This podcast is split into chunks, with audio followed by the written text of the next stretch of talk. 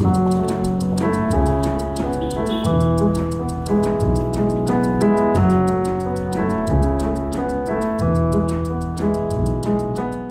and welcome to Everyday Sublime. This is your host, Josh Summers, and I am delighted to have you here today. Uh, in today's episode, I share with you a talk, which is some reflections I gave recently about the role that patience plays in the path. And I really see, as many of my teachers have emphasized, that patience is the essential, one of the essential uh, foundational mindsets or qualities of mind that support the transformation and development of the heart. So uh, I hope you enjoyed those reflections I share today. And before I give you today's talk, I just want to say that if you're looking for a day of practice, if you're looking for a kind of a, a mini retreat experience, Terry and I on December 11th, that's a Saturday, December 11th, Terry and I will be teaching a, a day of yin practice, which will include yin yoga. There'll be a two hour yin yoga practice. That's a very relaxed form of uh, yoga where you stay in poses for several minutes on the floor and relax passively. Uh, this is not a performative or athletic style of yoga. It's a very contemplative, meditative style, which um, both relaxes the body and opens up the energy flow within the body so that when we sit, when we come to meditation, we, we enter the meditation often, often after a yin practice. People find that when they come to the sitting, they're much calmer, more relaxed, more clear, and they access um, different states of samadhi more easily. So, uh, getting into samadhi is, is not the, the goal per se. Getting into calm states is not the goal, but the calm, clear, settled, tranquil states really allow for the individual to engage with the meditation and to start to see more clearly what's occurring within their body and mind and to develop insight around what they see. Um, and we found that the Qigong practice, that the, the simple movement practices where you bring awareness to the, the circulation and, and cultivation of energy, also strengthens the benefit of yin yoga and meditation together. So we really think that combining these three practices together offers a synergistic benefit above and beyond what you would get if you just did one of the practices by themselves. So we'll have this day long retreat on December 11th. You can register on our website under joshsummers.net forward slash events. You'll see the day, winter's day long retreat there. Um, and uh, there's also a link for you in the show notes. So do check that out if you're interested. The only other thing I'll say is that another opportunity to practice with us is to join our online weekly studio suite of classes, which we call the Riverbird Sangha where Terry and I teach four classes each week, both live on Zoom, and then those classes get recorded and stored in our archive library where you can access them whenever you'd like.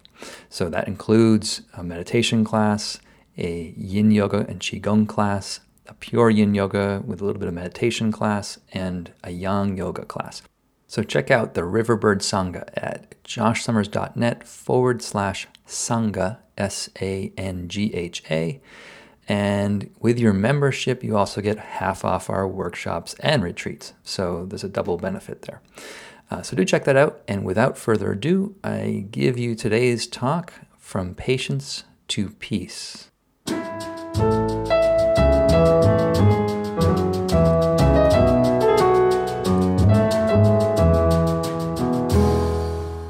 So as often happens after I give a, a reflection on practice and some of the teachings from the Buddha, um, we sit and then we have a discussion. And usually by the end of the discussion, that's churned up some new thoughts and reflections from me. And then I sit with those through the week and and think about what how to how to uh, move the theme forward in the, in the next session and what, what will be the next kind of thing to reflect upon or speak about and highlight.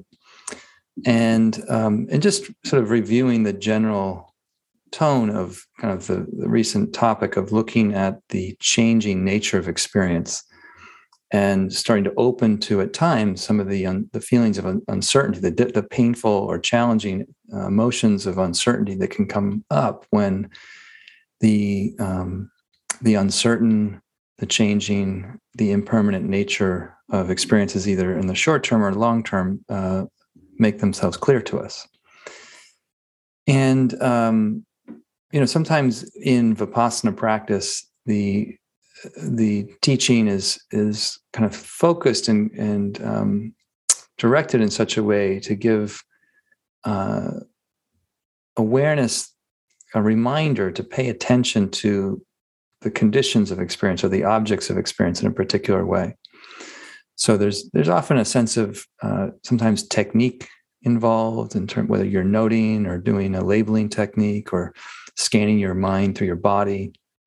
There's there's some uh, emphasis in vipassana often about technique, but one of the things that I was sort of was I was encouraged to to practice with it, or an energy that I was encouraged to bring to practice um, many years back, and then I've heard from other teachers, is the energy of patience in this path, the energy of of being patient and and be willing to endure difficulty, not as a way of celebrating difficulty or kind of um, kind of punishing oneself for the difficulty, but being willing to be with the difficulty enough to start to understand what is actually dr- driving it within your own experience what's what's what's agitating um, and proliferating the, the difficulty. So i had this idea in mind for a theme around patient endurance as a as a kind of a talk and well i sat down over the last couple of days and with different notebooks and started collecting ideas and thoughts around patient endurance my mind moved laterally into remembering um, a kitten that I used to share a house with. So it's going back over 15 years, but I had a housemate at one point who had a small cat. And um, if you've ever been in a situation similar to this, you know sometimes people that have cats or kittens like to have a kind of an arsenal of toys. Dog owners do the same thing but there's usually an arsenal of toys that you can play with play the play with the cat around or with. And um, in various shared common spaces in the house there was usually some sort of bucket or bin of different cat toys.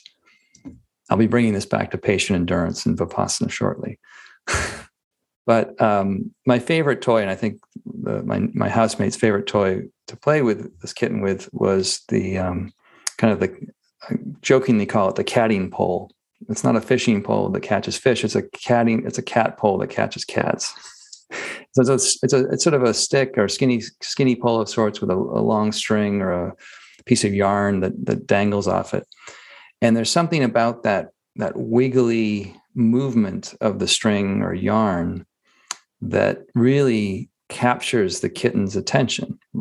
And I remembered just watching the, the, the kitten kind of crouch in this like um, coiled up tension of potential energy, and then at a certain moment, the, the kitten would just spring and pounce on this on onto the onto the string and kind of claw at it and maul it and and roll around with it on its back and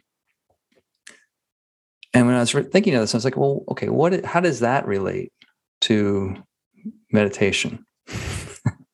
how does that relate to specifically um, the kind of the emphasis that we're bringing to the meditation of shamatha and vipassana? So the way I started to think about it was that in shamatha and vipassana, shamatha again means a kind of steadiness of presence. And vipassana is a clear observation of what you're aware of when you're steady and present. And the two go really well together. So the more steady you are the more you're able to see what's happening. The more you emphasize really looking closely you start to feel a, stiller or unmoving dimension of your mind that's with the moving experience of, of, of the content. So I was I was sort of thinking that in in the in the kitten and string analogy, like when the kitten is is kind of still and i'm sure cat owners have language to describe this that i'm i'm, I'm not going to pick up on uh, perfectly here but you know there's that that crouch stillness that the kitten comes to when it's watching the the the, the wiggly string. And in that crouched state you could say the kitten in, in a certain way is in a state of shamatha vipassana there, there's a stillness. The kitten's not moving, and it's very aware of what's happening. But there's a certain way that the wiggliness of the string starts to activate kind of a a whirl of impulse within the animal that gets the animal to spring into action and pounce on the spring on the string and that's and that's it's that that that development from just watching to the winding up of the coiled tension to move to then the action of moving springing upon the on on the string that i kind of want to unpack and and and, and see if there's any parallel to the meditative experience. Because i think there's there's certain um, kind of hard wiring that we share with our mammalian ancestors going back millions of years of, of natural selection that essentially we were not as my friend bob wright tries to uh, drill home a lot we were not we have not evolved to be happy creatures. We the, nat, the, the sort of the dictum of natural selection is to get genes into the next generation. And whatever kind of physical, psychological traits work within the environment at that time to get genes in the next generation provide kind of the the the um, the evolutionary fitness. So um, when we watch the kitten spring, like that that kitten is is acting out of instinct to observe and to see changing phenomena and then to react to it or to jump on it. And when we meditate, I think the, the, the analogy here is that we can, and, and, and if you've meditated more than five minutes, you've had this experience dozens of times already. but you're there, you're just minding your own business, settling on your perch, relax and observing what's happening. And then within that, when you're present to that, you're awake and aware of what's occurring. You might be aware of sounds changing the sound of traffic and you can might feel yourself very still in relationship to the changing sounds of traffic. And you might be aware of the the fluctuating sensations in your body. And then suddenly you wake up you come to and you realize wait where, where was where have i been for the last two minutes? Where have i been for the last five minutes? Where where was i? And you realize that unbeknownst to you you had been carried away by a stream of thought. Now, that's not a moving string that carried you away, that hooked you, but a moving uh, string of phenomena, like a moving thought stream in a way, tantalized you enough, tantalized you to some degree that part of you grabbed on and pounced on it and then got swept away by it until the moment you realize, wait a minute, I'm not awake. I'm not aware of what's happening anymore. So you come to, you wake up. And this happens over and over again. And as I've tried to establish with like the gentleness and the permissiveness of yin, yin meditation, like we don't want to try to stop that. Most most meditators, the the the, the kind of the the the big error that many meditators make is one of assuming that the practice is about stopping that kind of behavior like the cat the kitten wouldn't pounce on the string. The mind won't pounce on thought and get tangled up and, and rank, wrestle with it that that won't happen. But vipassana is not about changing experience per se. Like in, in the in the directness of it um, when we talk about changing experience maybe there's and i would say not more than maybe there will be ways that we change how we relate to experience, which conditions how our, our future unfolds. That's a, that's another whole thing. But in terms of the immediacy of experiencing things, when we sit, when we meditate, we're really not trying to change anything so much. We're trying to understand how experience unfolds and then how our mind is relating to the things that are unfolding.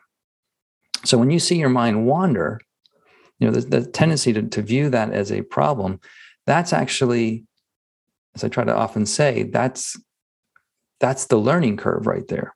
Something hooked you. Something hooked you in a way that you didn't see it happen. That's the magic trick. You got you got hoodwinked without knowing you got hoodwinked. So the practice is, in a certain sense, learning to see the changing nature of experience, but then from, and I think this is what this uh, this statement from Ajahn Chah, but this is uncertain. That what that's trying to get to is that seeing the changing nature of experience triggers impulses in us that have been inherited from millions of years of evolution, but it triggers impulses in us in us to do something. And most of our life, we're we're kind of been kind of pushed around by impulses.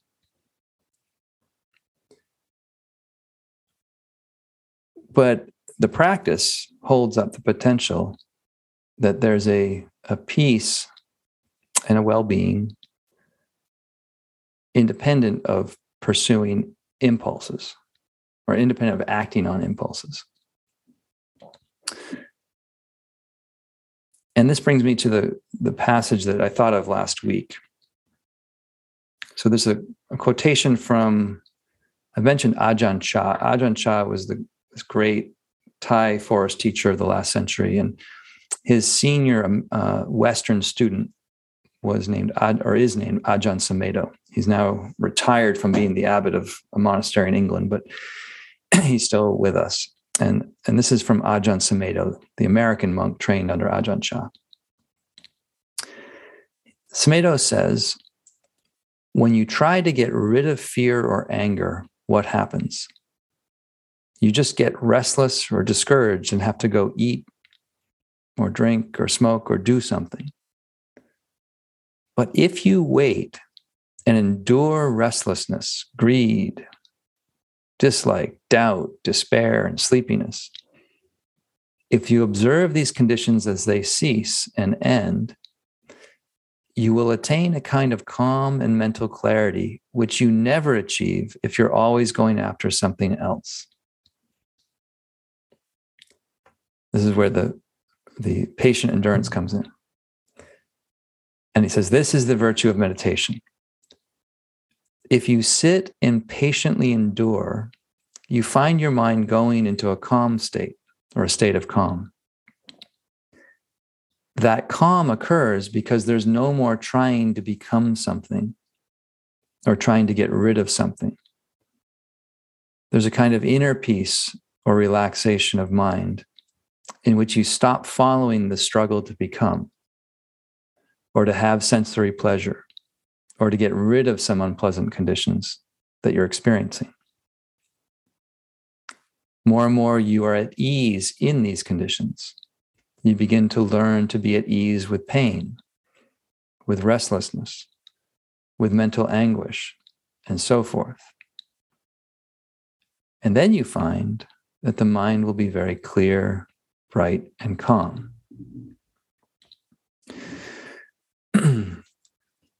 so back to the kitten and the string. I think one of the things that meditation starts to make people more aware of are the kind of the relentless way way that we are pushed by these impulses. Just like the kitten, we see something moving, wiggling, we see a, uh, a, a, tremor in our in our body. We hear a vibration in the in of, of sound somewhere, or we more more likely feel a combination. We experience a combination of thoughts and feelings laced with memory and fears and all sorts of emotions, and those things together push us, propel us to take action in form of thought, like planning something out, trying to fix something. And on one level, there's nothing wrong with that. But it's always going to be moving us to some other moment for the experience of peace or resolution to be um, realized. And that's just, and that, that you could say that that anticipation, that waiting for the peace to be realized in a future moment, is the movement and the perpetual wheel of cyclical existence or some, what's called samsara. So, this wheel of samsara is seeking satisfaction in experiences of some sort, whether it's the experience of a pleasant taste, pleasant smell, pleasant touch, pleasant thought, pleasant sound, an idea of becoming somebody else, seeking to become something beyond where you are right now. That's nothing against self improvement. But peace is not found in making yourself better. It's, it's found in waking up out of to who you are outside of the separate self that thinks it needs to be better. So tonight, when we practice, taking this, uh, if, if this image of the, the cat playing with a string appeals to you, if you can, if you've seen what it's like when you can, as the observer of that p- game of play, and you know what it's like when the cat kind of coils into a tense posture of pregnant action. It's about to pounce. You may start to feel echoes or patterns of that in you when we practice. And that uh, uh, opens us up to kind of really the world of inner feelings. But say you have an itch, common experience there's going to be the, the tactile sensation of the itch itself. There might be some thoughts you have about the itch, like I, I don't like that, or I what, should I move? I don't know if I can move in meditation. he talks about itches all the time, but I can't remember if there's permission or not to scratch the itch. And you know, within all those thoughts, you can start to feel that kind of like a like in my notes, I kept referring to it as a as an inner tornado of energy of, of, of the impulse swirling and building. I recently saw a little bit of uh, Wizard of Oz again, and I was reminded of, of the tornado scene there. And it raises questions like how do those tornadoes really form? I don't know anything about weather patterns or anything like that but it, it just captivated me for a minute. And it, it occurs to me that there's a similar feeling in in ourselves or at least this is how i feel at times some very very simple stimuli kick something up and it starts to stir something up and it whips up and suddenly i'm in this tornado. And like it's there's a vortex in it where it's pulling all energy towards it to make this particular action or make take this course of a plan of um, maybe resolution or engagement. And it's that impulse, it's those kinds of impulses, no matter how small or big they are. I would, I would say it's helpful to start to reflect on in practice, to become awake to that energy. And as Sumedho is saying, can we patiently endure it? Now, the, the context there is if it's tolerable if it, if it feels like it's causing pain, if it's causing uh, sort of any form of of trauma in the sense that it's it's triggering you to feel overwhelmed or flooded, this is where the we need to practice playing the edge with these these these these kinds of hot experiences. But with the more garden variety patterns of itches and niggling irritations with maybe colleagues or housemates or something um, within the workable range of difficult experiences to really sit and explore the feeling that comes with them. And, and so you may find one way to integrate this into your practice is that when you find yourself waking up from having drifted off, so in the wake up moment, you may not necessarily be um, aware of the stream of thought that you were waking up from. And, and this is where I kind of, we'll get into this more when we start to talk about how, how we become more aware of thinking. But there's a kind of a view in, in, in a lot of mindfulness world that when your when your practice is going well, you can be mindful of thoughts as they're occurring. So just like I can be mindful of picking up a, a, a tea mug right now as it's occurring. I'm aware of this event as it's happening in real time. I can do that And the, pre- and, the, and the premise with mindfulness of thinking is that you can do the same thing with your thoughts, that you can be aware of them simultaneous to their occurring. This one trips me up a little bit because I find every time I become just enough aware of that they're happening, that interrupts the flow of thoughts and they tend to uh, disintegrate or break down or vanish or just to, to disappear or um, evaporate when I become conscious of them. So rather than um, trying to ca- capture thoughts in real time, I encourage a, a, a looser approach that you allow yourself to think when thinking occurs. But when you wake up out of it, to really start to explore the dynamic of what you are in, there's usually some sort of residue of feeling in your body. Or at least I find it, there's a residue of feeling in my body. So I might be spun off in thought for a little while. I come to, and then I'm, oh wait, there's this there's this aftermath of of something in my body in terms of like a, a, a feeling or a pattern of feeling or a, a particular heart rate or breathing pattern or tension somewhere. There's some sort of somatic representation of the the kinds of thought streams and dynamics that my mind got caught in. And so it can be really good to pay attention to that, to really give full attention to that, not as to get away from it, but to understand the kind of the somatic manifestation of these dynamics.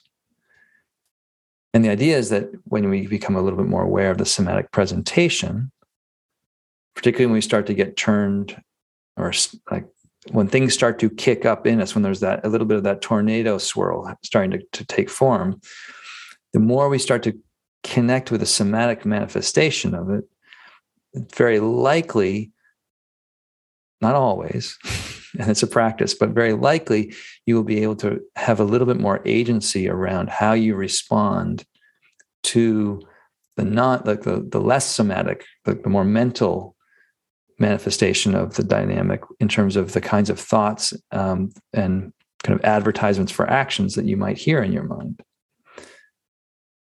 so the idea is that by by by opening up to this this these patterns, particularly the impulses to do something either to to get rid of something to get to get more of something to hold on to something to get it right to become somebody different a person that doesn't have confusion in meditation to become a person that sits more calmly to feel all of these impulses as and when they're there and to be patient with them to not have to do anything to them, get or to to move them along, but just to be patient with their expression, which is not so easy. But if you're willing to do that, as Sumedho is saying, your mind will go into a calm sp- state because there's no more struggle with pushing away, holding on, or becoming somebody else. and we can get a real taste of peace, not after the meditation, not after three months of meditation, not after a string of day long retreats with Josh and Terry. Does help, but right now.